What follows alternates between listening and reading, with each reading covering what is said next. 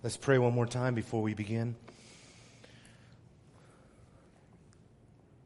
Well, Father, in an exercise of self examination first, Lord, I pray uh, for you to help me and give me the words to speak and give me unction. And Lord, help me to rightly esteem your word and to reflect upon the truths that are in this scripture as so much of this pertains specifically to the role of the pastor. And so, Father, we pray that you would do that work, uh, Lynn and I, both in our hearts, Lord, that you would examine us, that you would uh, try us, that you would purify us, and that you would sanctify us. Consecrate us and set us apart for your work. And Lord, I pray for your people today that you would help them to hear your word, to listen to your word, to follow your word. Give them minds that are Berean like, that they would receive with all readiness your word, to be ready, to be acute, to be thoughtful, to be meditative. Lord, to minimize distractions and to press in to your truth. So, God, we pray that you would, by your Spirit and in your word, that you would convict us today, that you would just transform us and do that continual work in our lives, that progressive work in our lives that we desperately need, Lord. That is to be conformed more and more into the glorious image of your Son. Use these precious truths that lay before us today to accomplish that work. In Jesus' name we pray. Amen. Amen. Well, we have been looking at different principles of pastoral ministry, and I do this with great delight because, in a selfish way, I get to study pastoral theology, and I'm a pastor, so I'm excited about that. And so the, the, trick, of course, is to try to hook you in to these messages so that you don't check out because, well, I'm not a pastor and this doesn't pertain to me. I think if you go to our church, you know better than that.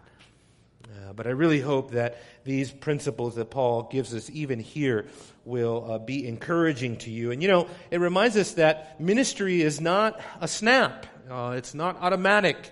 The principles, the character, uh, the virtues that are laid out here before us, they don't happen automatically. These things take work and they take determination. And so, what I want to title this sermon now, as we've looked at various um, uh, points so far in terms of ministering with purity and other things, now we look at ministry with principle. We can call ministering with principle. Because that's, what that's what it's going to take in order for us to have the same standards, the same resolution, the same determination, and the same characteristics that Paul is laying out here before us. As a matter of fact, there are four that I identified from this text, from these two verses, verses 5 and 6. And the first one is this these are simple principles not to be undermined and not to be overlooked in terms of their potency. Number one, ministering with principle demands that we speak truthfully. Turn to Ephesians chapter 4, if you would, in your Bibles. In Ephesians chapter 4 and verse 15, uh, the Apostle Paul lays over the entire congregation one simple principle, and it's this speak the truth in love. You see, because so much of our Christian life consists of speech, of talking, of communication with one another. Jump down to verse 29 so I can show you the, how extensive this really is. Uh, our fellowship consists of words that we speak to one another, hopefully with the goal and the aim ultimately to edify each other. Look at what he says in verse 29. Let no unwholesome word proceed from your mouth, but only such a word as is good for edification according to the need of the moment. Uh, so much for the cussing Christian circles in evangelicalism. It seems like Paul had zero tolerance for that. So that it will give grace to those who hear. Do not grieve the Holy Spirit of God by whom you were sealed for the day of redemption. Let all bitterness and wrath and anger and clamor and slander be put away from you, along with all malice. Be kind to one another, tender hearted, forgiving one another, just as God in Christ also has forgiven you. Isn't that amazing? All these amazing Christian graces, all of these Christian virtues as we dispense love and kindness and forgiveness to one another, speech has everything to do with how we do that. And therefore, the Apostle Paul first sort of eliminates the possibility or even the thought that he would come to them with some sort of sinful, uh, uh, what we can call false speech, namely flattery. Because look at what he says we never came with flattering speech. Uh, flattery speech in the Bible, what's interesting is that in the New Testament, this word flattery or flattering is only used right here in this verse. In the entire New Testament, it's not used again. However, the idea of flattery is extensively brought out in the Bible, and every time that it's mentioned in Scripture, it is negative. In other words, it is condemned. It is the type of speech that, uh, that is not fitting for the righteous, for the wise man, for the man of God, for the woman of God, for the person professing godliness. Flattery is just not part of our um, repertoire, if you would. What does it mean to flatter? Well, the Greek word here, kolakeias, just means to gratify someone's vanity. you see now why God doesn't want us to do it because he doesn't want a bunch of vain Christians puffing each other up in the church. And so, what does he say in the Bible? Well, it's very simple. Psalm 12, verse 3 The Lord will cut off all flattering lips, the tongue that speaks great things. And there you see the connection between flattery and pride. It goes hand in hand. in hand. In Psalm 5, verse 9, it says, There is nothing reliable in what the wicked say their inward part is destruction itself. Their throat is an open grave. They flatter with their tongue. In Job 32, verse 21, he says, Let me now be partial to no one, nor flatter any man. Wow.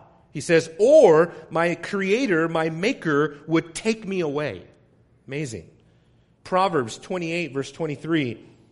He who rebukes a man will afterward find more favor than he who flatters with the tongue.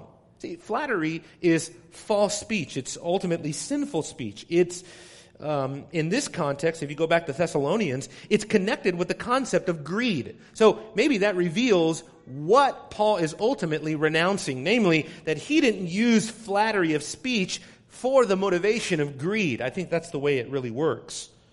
Let me point out three things about flattery. Number one, flattery is false speech because it exaggerates good in others and it dismisses sin in others. It overlooks what is evil and exaggerates what is good for, for a false reason, for a false motive. And sometimes when you hear flattery, you're listening to someone that is unwilling either to be honest with people or confront error. Both of these things are deadly in ministry, by the way. Uh, pastors cannot have this in their uh, pastoral ministry. It can't be part of their character. You can't go around exaggerating the good in others, and you definitely cannot go around overlooking sin and error in people's lives.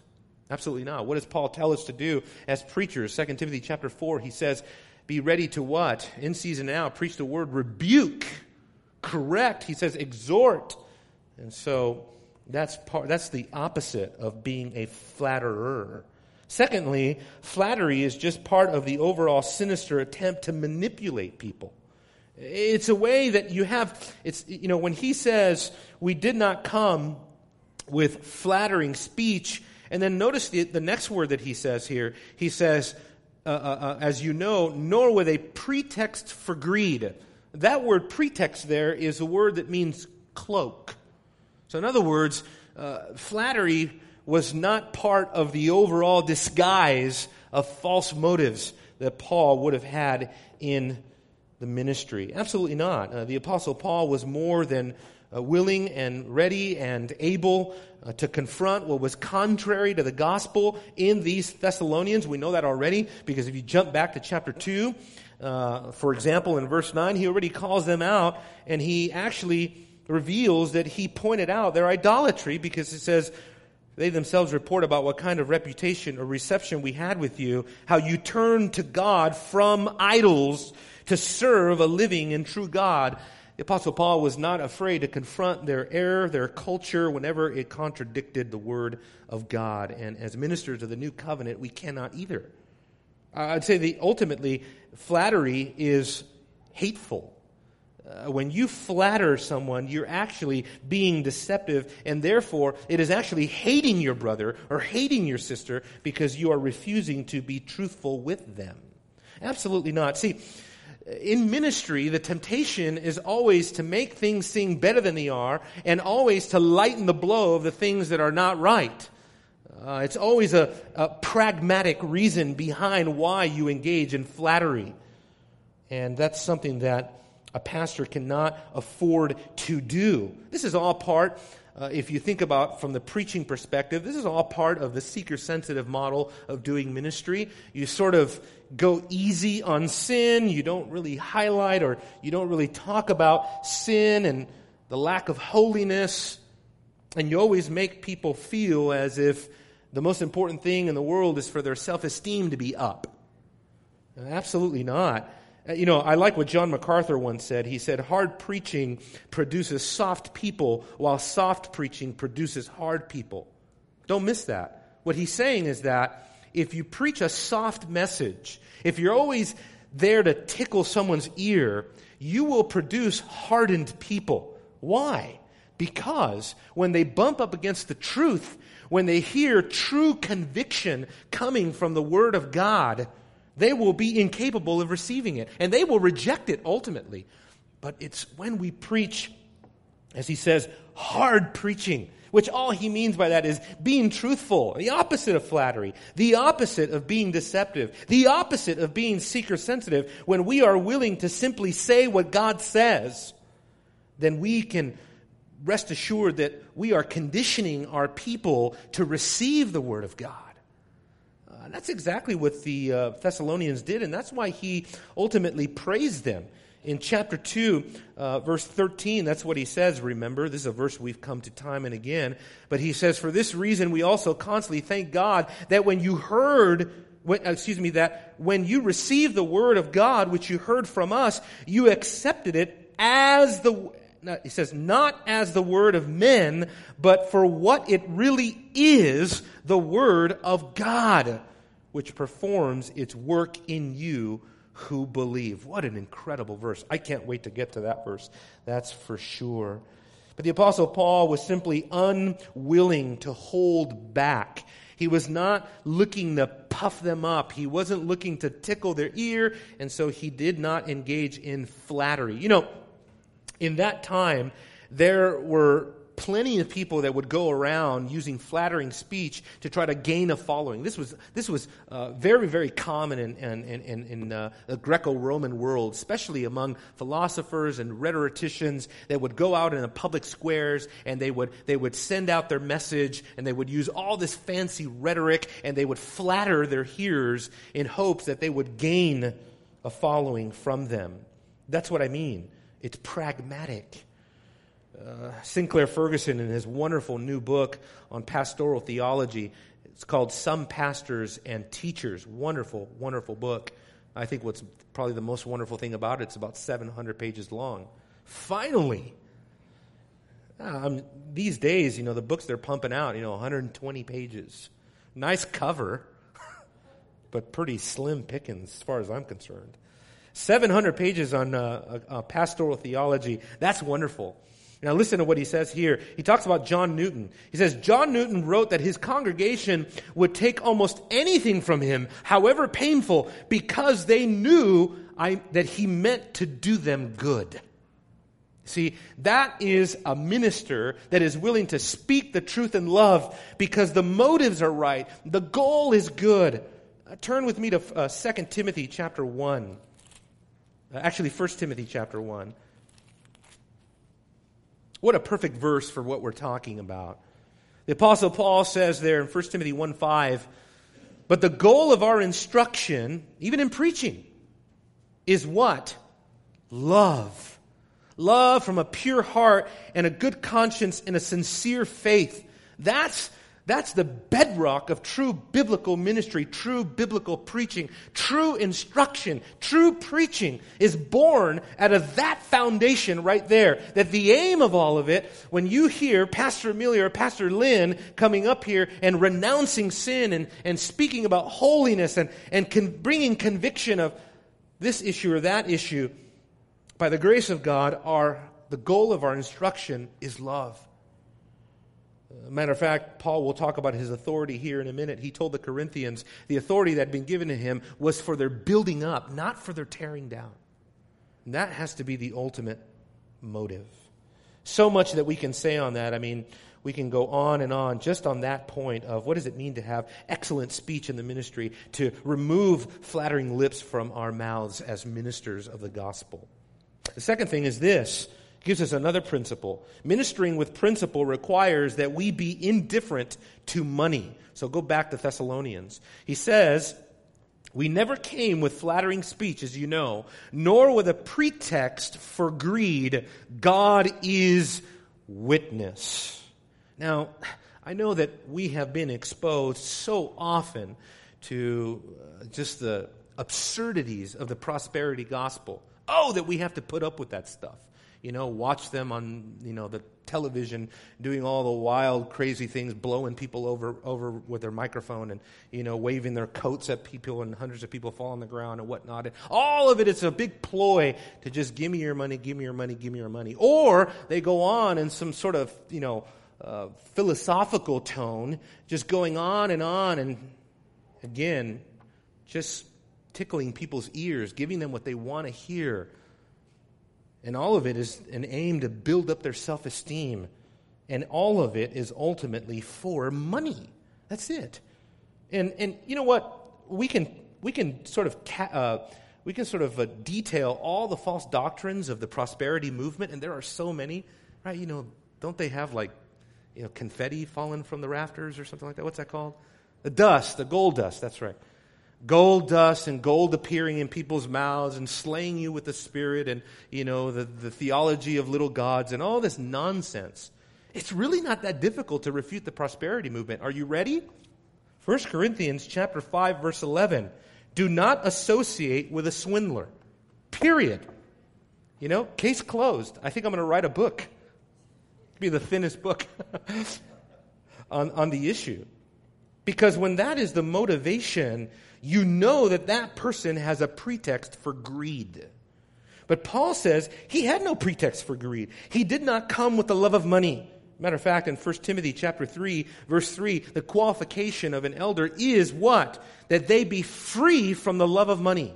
Oh, and I tell you what, it may not be as ridiculous or absurd or as obvious as what we would renounce, readily renounce, in the prosperity movement. It could be as subtle as the reason you're in ministry is because of the perks and the cushion that you get from ministry and what it can provide you. Because it can give you a good living and a secure income. If that's the reason that you are in pastoral ministry, you have a pretext for greed. That can never be the reason. Don't get me wrong. It's not that it's not that the pastors should not be financially uh, remunerated or, or monetarily supported. Of course.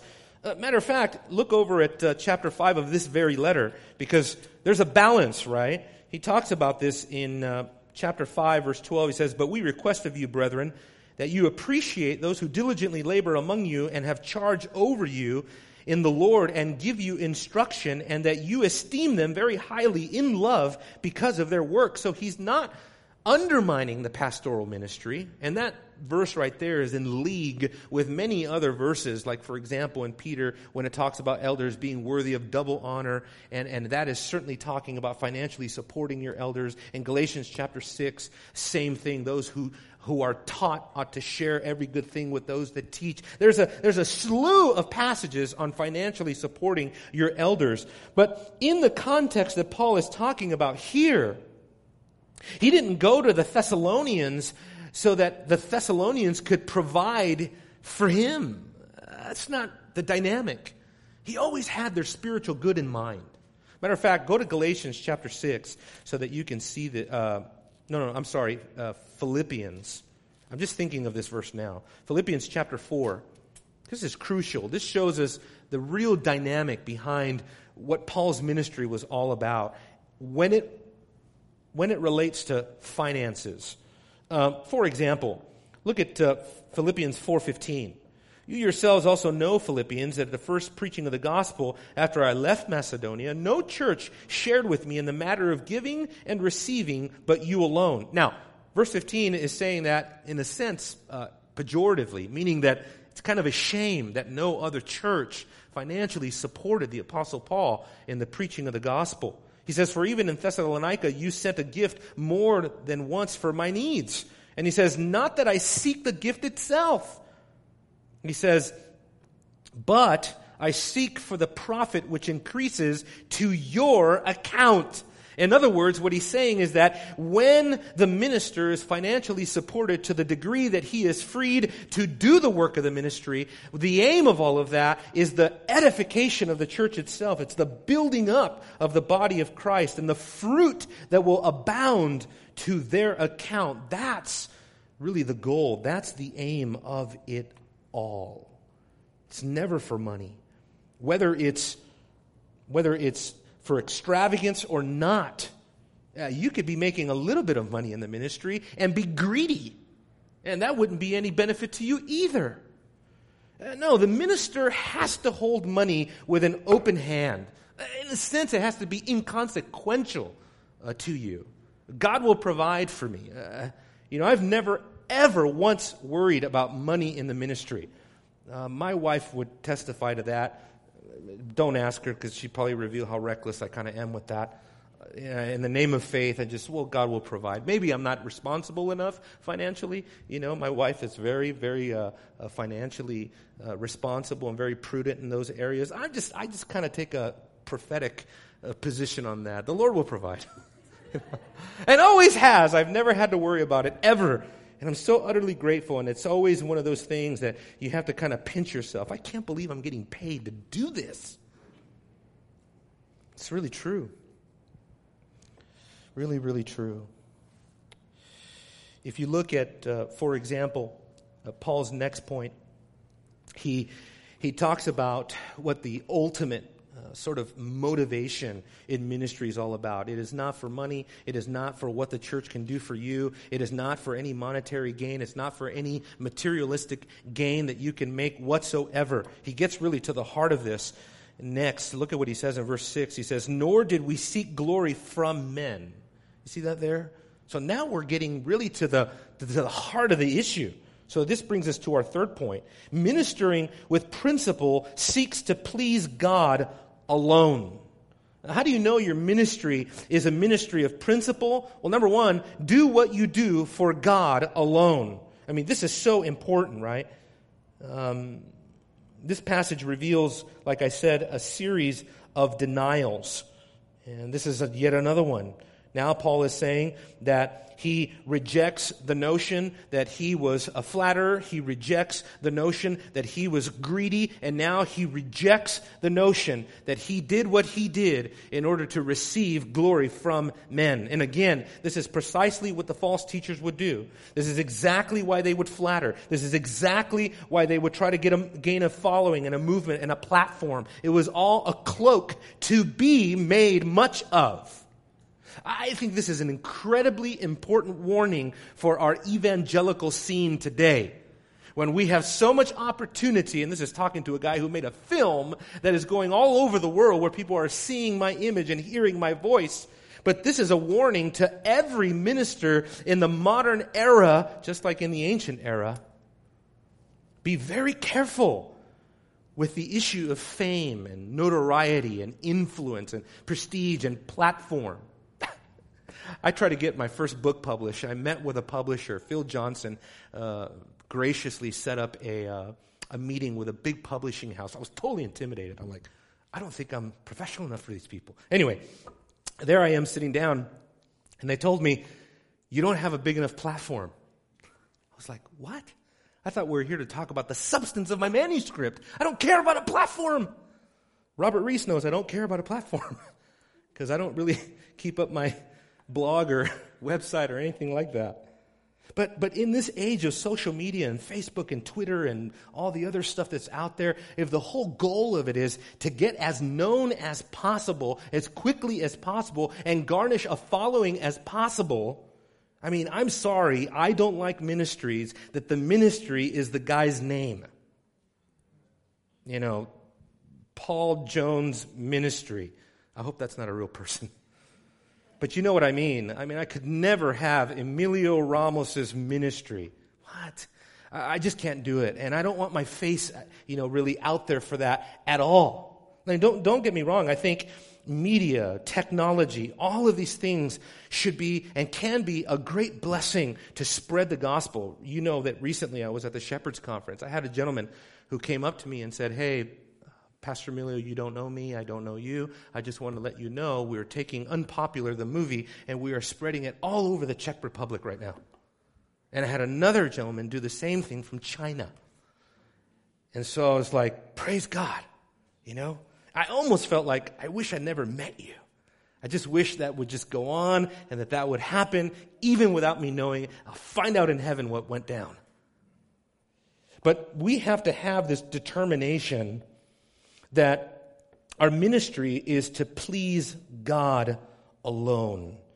Oh, Jesus may have the strongest exposition of this. Turn to Matthew chapter 6, because Jesus has already elucidated all of this for us in renouncing an entire uh, system, uh, uh, an entire institution that was built on self righteous, man centered, aristocratic principles, namely the scribes and Pharisees. And Jesus says in Matthew 6 1, Beware of practicing your righteousness before men to be noticed by them. Let's stop there for a second. Aren't I guilty of that by default? I mean, I have to get up before men. I have to stand up. If you're going to open air preach, you need to stand up before men and speak the righteous gospel, and preaching the gospel is a righteous deed. So why don't you qualify for that? That's not the dynamic. The dynamic is, is that the Pharisees would go literally into the street corners and they would bring their personal, heartfelt devotional life and publicize it. And see how much I'm praying. See how much I'm fasting. See how much I'm giving. Those things that should have been secret, they made it public in order to try to impress people. So he says, Otherwise, you have no reward with your Father who is in heaven. So when you give to the poor, do not sound a trumpet before you, as the hypocrites do in the synagogues and the streets, so that they may be honored by men. Truly, I say to you, you have, they have their reward in full. But when you give to the poor, do not let your left hand know what your right hand is doing so that your giving will be in secret. That's the key, folks. Circle that in your Bibles, by the way, if you write in your Bibles, unlike myself. But if you do, circle that. Make a mental note. Write it down and meditate on that later, because that is the key. In secret. And your Father, who sees what is done in secret, will reward you. When you pray, do not uh, do not be like the hypocrites, for they love to stand and pray in the synagogues and on the street corners so that they may be seen by men. They sound as loud as that baby. Listen to me pray, crying out with their voice to be heard so that they, their, their inner piety will come out. Truly, I say to you, they have their reward in full. That's precisely what's wrong with being a man pleaser. It's false from beginning to end. It begins with a false ambition and it results in a false and shallow reward. This is all about the secret place. When Paul says, We did not come to receive glory from man, what he's saying is that he doesn't need the praise of man to, to, to incentivize his ministry. It doesn't matter who knows, who sees. And all that matters is that God sees, God knows. He knows all of the secret motives of the heart, and that's why Paul repeatedly, repeatedly talks about doing everything that he does before God, he says, in Christ. He talks about he does it so that he would gain God's approval and no one else's. Here, turn with me to 2 Corinthians. Uh, 2 Corinthians, just to read to you a couple of verses that are just nuclear strength for pastoral ministry nuclear strength for pastoral ministry. Verse 9, 2 Corinthians 5 9. Therefore, we also have as our ambition to have a big church. We chuckle, but let me tell you, brothers and sisters, pastoral idolatry is very real. Very real. I mean, why is it that at pastors' conferences, when I sit with another pastor, and I'm guilty of this too, almost our first question is always, How big is your church? Instead of saying, How's your prayer life? How, uh, in the context of everything that you do as a pastor, tell me, how do you maintain a devotional life with Christ?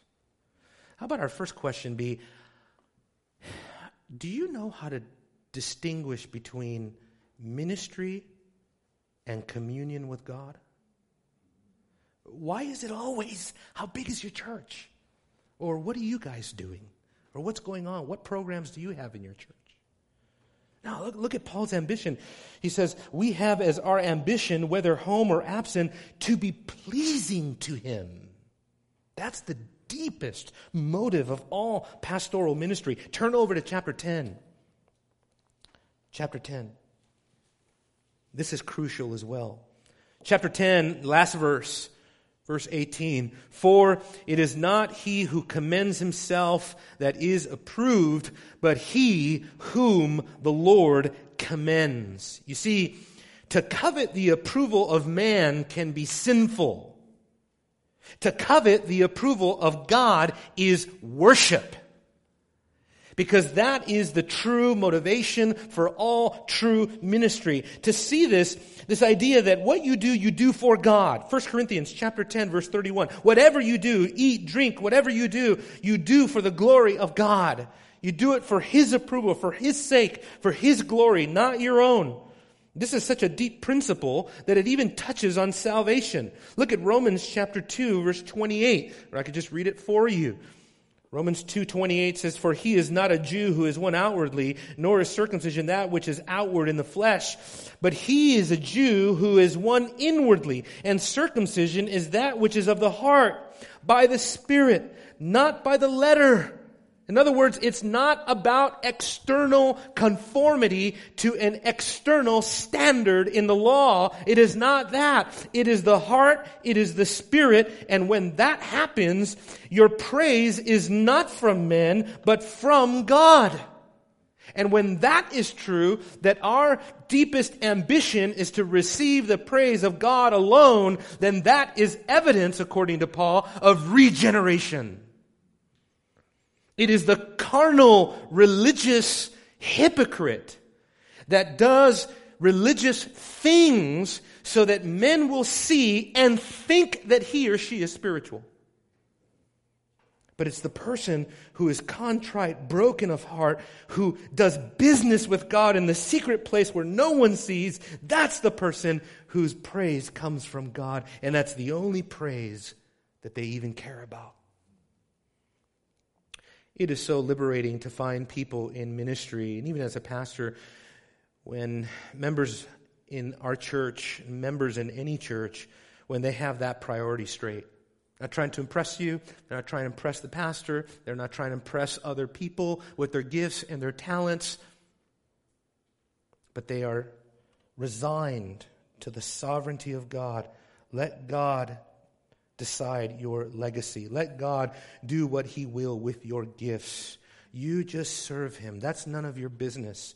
You just follow Him and let Him direct your steps. Last thing ministering with principle makes proper use of God given authority. If you go back to the text there in Thessalonians, you'll see this. Because he says, We did not seek glory from men either from you or from others. So no one, universally, no, no glory sought from anyone. He says, even though as apostles of Christ, we might have asserted our authority. Now, for those of you that really want to do some deep exegetical work, uh, I challenge you, especially if you have any working knowledge of Greek. That phrase, even though as apostles of Christ we might have asserted our authority, that is a very tricky exegetical phrase. Uh, it was wonderful, very delightful uh, to sit there and to look at that Greek text and to not know what to do with it for like an hour. because it's hard. matter of fact, the, the sentence begins with the word dunamenoi, which means ability. You look at your uh, translations, please. Does anybody have the word ability in your translation? I don't think so. Says they don't know how to translate this because it's literally, he says something like ability to be weight, to be in weight as Christ's apostles. What? That makes no sense. That's right. That's why your English Bible and my English Bible is a translation and interpretation of this Greek phrase because it's difficult and it means something like that what Paul is saying is that as an apostle of Jesus Christ, he and his co-workers could have come with nothing but authority, uh, pushing their weight around, making demands. I think that's what the King James says. Even forcing the church to bear their burden. But he decided rather to deal with these young converts in such a way that what would be magnified is not his authority, but his gentleness. Amazing. This is the Apostle Paul saying, I could have come to Thessalonica. I am an apostle of the Lord Jesus Christ. Do you know what that means? That means I have the signs of an apostle.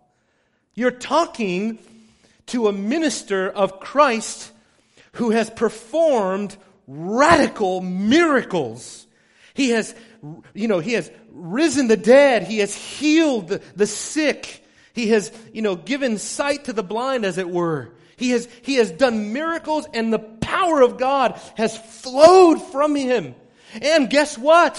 1 Corinthians chapter 14 verse 47, if anybody is in doubt as to the things that we write, know that the things that we say are the commands of the Lord. You think Paul has a little bit of authority under there? And yet he sets it aside so that what's magnified to these young converts is his motherly love and compassion for these young believers. Oh, what an example the Apostle Paul is to so many famous preachers and theologians in the Christian church today that you can't even approach in some churches, in some conferences.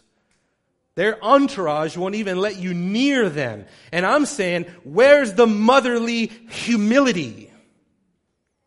You can tell I'm exercised about this because we are slaves, according to the Bible.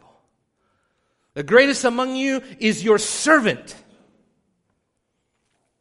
And so I have a few brothers that I really esteem, and they probably don't even know why I esteem them. I esteem them not because they're so famous or whatever. I esteem them because in the conversation that I had with them, I saw authentic humility. I want to get close to a pastor like that. I want to know a pastor like that. I want to know why he's like that. I want to know why he doesn't, although he's famous, and if I said some names, you would all know the names, but aside from that, he is totally willing to get down and dirty with the people Finally! Some authenticity, man. I don't care about celebrity Christianity. I mean, look at Paul's words. Just jump down.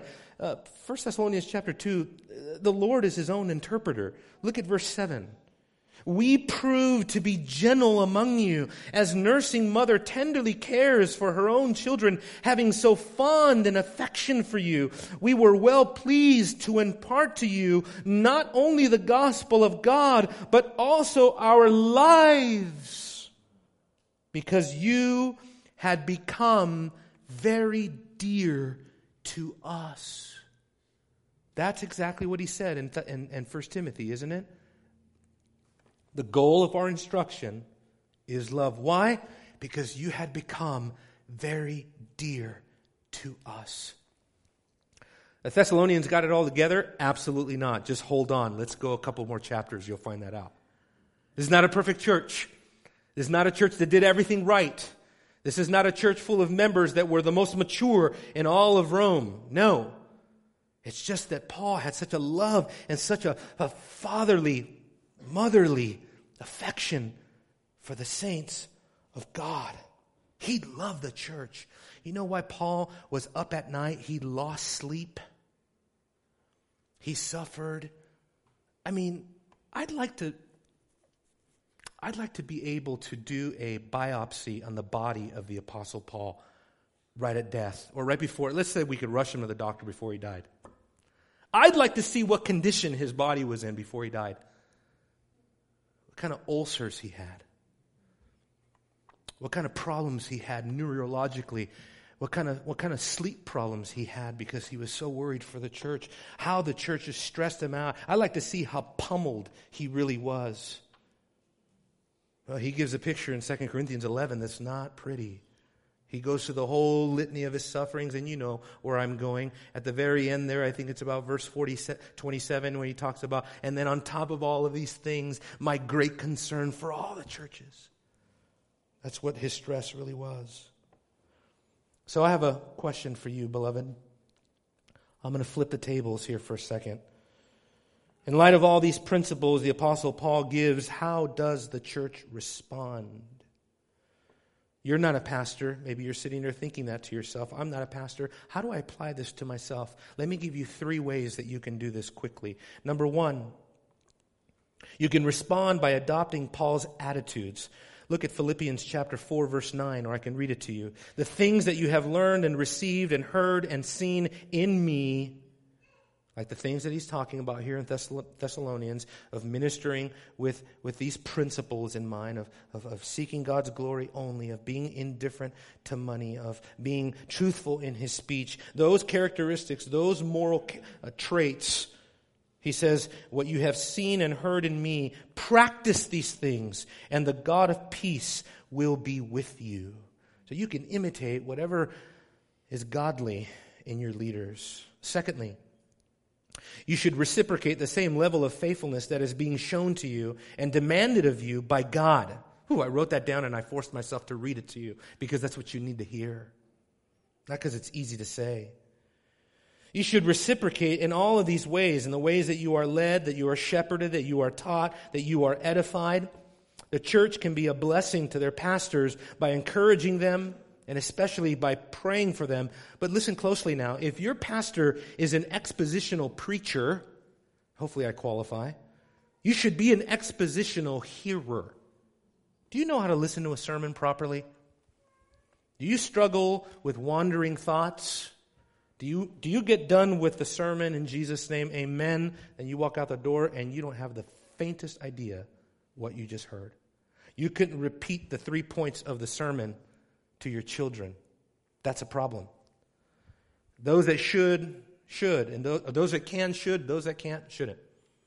If you can follow me with mental notes in your mind, boy, you're a sharp cookie, first of all. Second of all, if you can do that, fine. But if you can't, and if you can't repeat the point of the sermon to your children at the table or to your spouse, then you need to be writing it down. Spurgeon said, Why should God tell you anything if you won't even write it down? I know what he's saying. Because the heartache of any pastor is that his labor is not wasted, is that his points are not squandered, is that the truths that he's preaching are imbibed and internalized, and they are taken seriously. That's what we want. You can also reciprocate this by the way that you prepare yourself for this act of preaching, this phenomenon of preaching, because, beloved, as one man put it, preaching is the act where God and man meet. In other words, through the preaching of the Word of God, you are to be encountering God. And you'll do that when you prepare your soul, when you make preparations, when you minimize distractions, and when you are zealous enough to press in and engage in what is being preached and what is being taught. Even if your pastor is not the most magnetic and exciting and, and you know, whatnot preacher. It takes grace to be a church member, meaning you got to give me grace. Hallelujah. Third, like Paul, our interaction with the church, all of our gifts, our ministry, our fellowship, all of these things are to be vertically oriented first. In other words, when you walk through the halls of this church, you are having a vertical orientation with God. You are communing vertically before you go horizontally.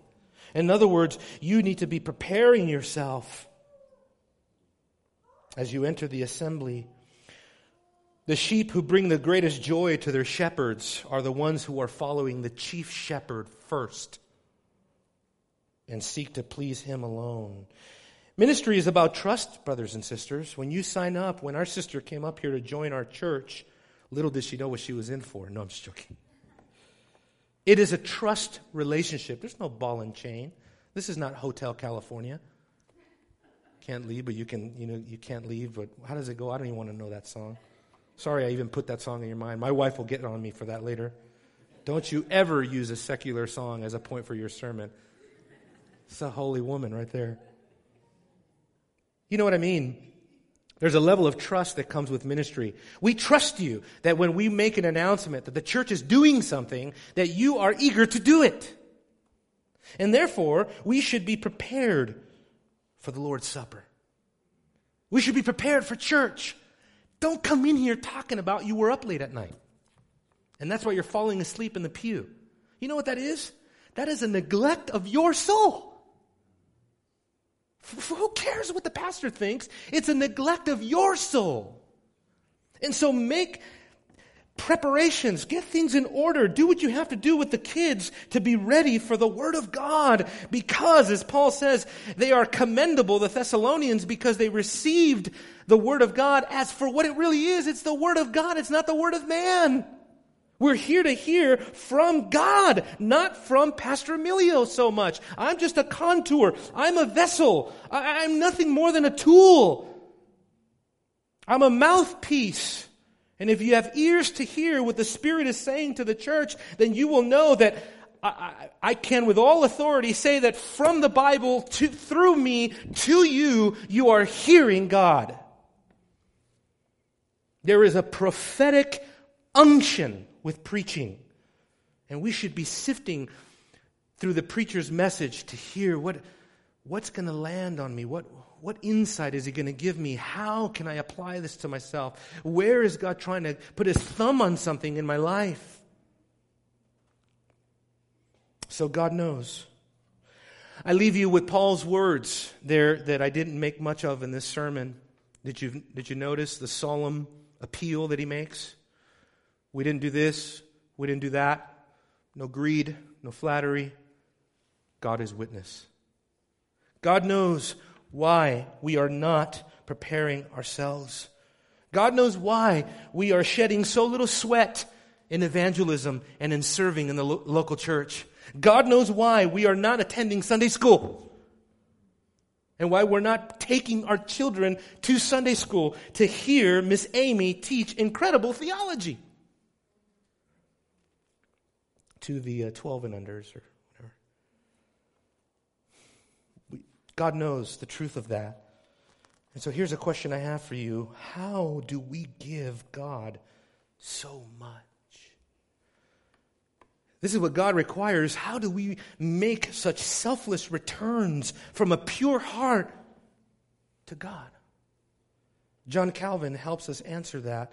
I dug up this quote. It's magnificent. It's from his Institutes. And I think he's helpful here. Listen to what Calvin says. This is how we can serve the Lord, to put it plainly. He says, I call piety that reverence joined with the love of God, with which the knowledge of his benefits induces. For until men recognize that they owe everything to God, that they are nourished by his fatherly care, that he is the author of their every good, that they should seek nothing beyond him, they will never yield him willing service. He says, Nay, unless they establish their complete happiness in Him, they will never give themselves truly and sincerely to Him. And so I leave you with not only Calvin's words, but with Paul's words. God is witness. Let's pray. Father, high accountability in the church. And you call us to lay our hearts open before you. As the Apostle Paul told the Corinthians, our hearts are open wide to you, open also to us, so that there can be that healthy back and forth, that reciprocation, that over and under dynamic that makes for a healthy church. Would you strengthen your people? God, we all need what Calvin just said. We all need to see you as the source of our every good. We all need to see that we owe you everything. We owe you our very breath. And not until we see ourselves in that light will we offer willing service to you. And so, oh God, we will never master these things. We will never get all these things perfect. And so, Father, to the degree that your grace by your Spirit can strengthen us to do this. Work in our hearts, O oh God, by faith. In Jesus' name we pray.